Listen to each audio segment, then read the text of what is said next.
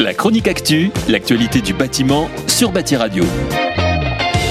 La Fédération française du bâtiment, FFB, le ministère du Travail et celui de la Ville et du Logement ont annoncé mi-janvier les résultats de l'opération 15 000 bâtisseurs lancée par les trois partenaires.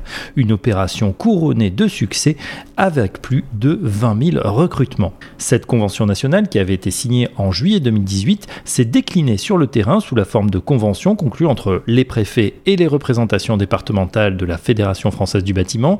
L'objectif affiché était de recruter des jeunes, des demandeurs d'emploi et des réfugiés réfugiés issus prioritairement des quartiers de la politique de la ville, QPV. Les recrutements pouvaient se faire en contrat d'apprentissage, en contrat de professionnalisation, en CDD ou en CDI, en mobilisant les acteurs du service public de l'emploi ainsi que les réseaux associatifs, les services déconcentrés des deux ministères, les préfectures, les régions et les départements ont ainsi pu identifier les jeunes et les demandeurs d'emploi désireux d'intégrer le secteur du bâtiment qui est, on le rappelle, en forte demande de main-d'œuvre. De son côté, la FFV a renforcer ses actions d'information sur les métiers du bâtiment et mobiliser les dispositifs de la profession, notamment en matière de formation et d'insertion.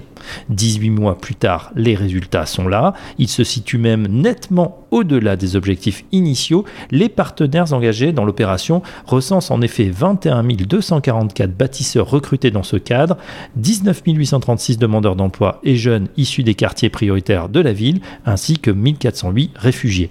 Muriel Pénicaud s'en est félicité. Alors que la baisse du chômage s'accélère en France, il ne faut laisser personne au bord du chemin. C'est l'enjeu de l'initiative 15 000 bâtisseurs dont le succès dépasse nos espoirs, a-t-elle dit. Une excellente initiative qui devrait donc être renouvelée dans les prochains mois afin de remplir des besoins toujours croissants d'un secteur en tension. La chronique actu, l'actualité du bâtiment sur Bâti Radio.